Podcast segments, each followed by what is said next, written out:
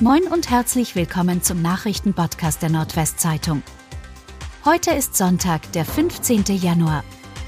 Und das sind die regionalen Themen. Vermisste Auricherin tot aufgefunden. Die seit Mittwochmorgen in Aurich vermisste 84-Jährige ist nach einem Zeugenhinweis am Samstagmorgen auf einem Grundstück in Aurich-Popens leblos aufgefunden worden. Das teilte die Polizei am Samstagmittag mit. Ein hinzugerufener Notarzt konnte nur noch den Tod der Frau feststellen. Hinweise auf Fremdverschulden liegen derzeit nicht vor.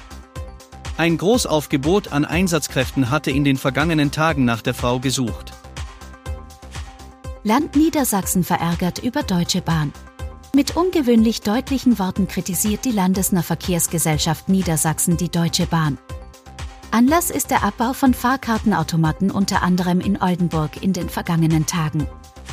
Dies sei gegenüber den Kunden ein großer Rückschritt beim Service, erklärte die Landesnahverkehrsgesellschaft. Die Deutsche Bahn weist die Kritik zurück. Man habe Automaten abgebaut, nachdem der Mitbewerber Transdev, zu dem die Nordwestbahn gehört, die Ausschreibung zu den S-Bahnen-Netzen rund um Bremen und Hannover gewonnen habe. Transdev habe die Vorgabe der Landesnahverkehrsgesellschaft, an ihren Automaten auch Tickets für den Fernverkehr der Deutschen Bahn zu verkaufen, bislang nur teilweise erfüllt. Radfahrerin in Oldenburg von Auto erfasst. Eine 84 Jahre alte Radfahrerin ist bei einem Zusammenstoß mit einem Auto in Oldenburg tödlich verletzt worden. Die Frau war am Freitagmittag mit ihrem Pedelec auf einem kombinierten Geh- und Radweg der Edewächter Landstraße in Richtung Friedrichsfehn unterwegs gewesen. In Höhe der linksseitigen Einmündung des Kavallerieweges fuhr sie plötzlich unvermittelt nach links auf die Straße, wo sie von einem von hinten kommenden Auto aus Jever erfasst wurde, wie die Polizei mitteilte.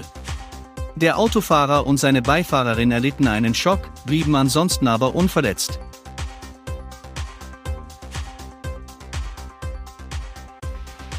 Und das waren die regionalen Themen des Tages. Bis morgen!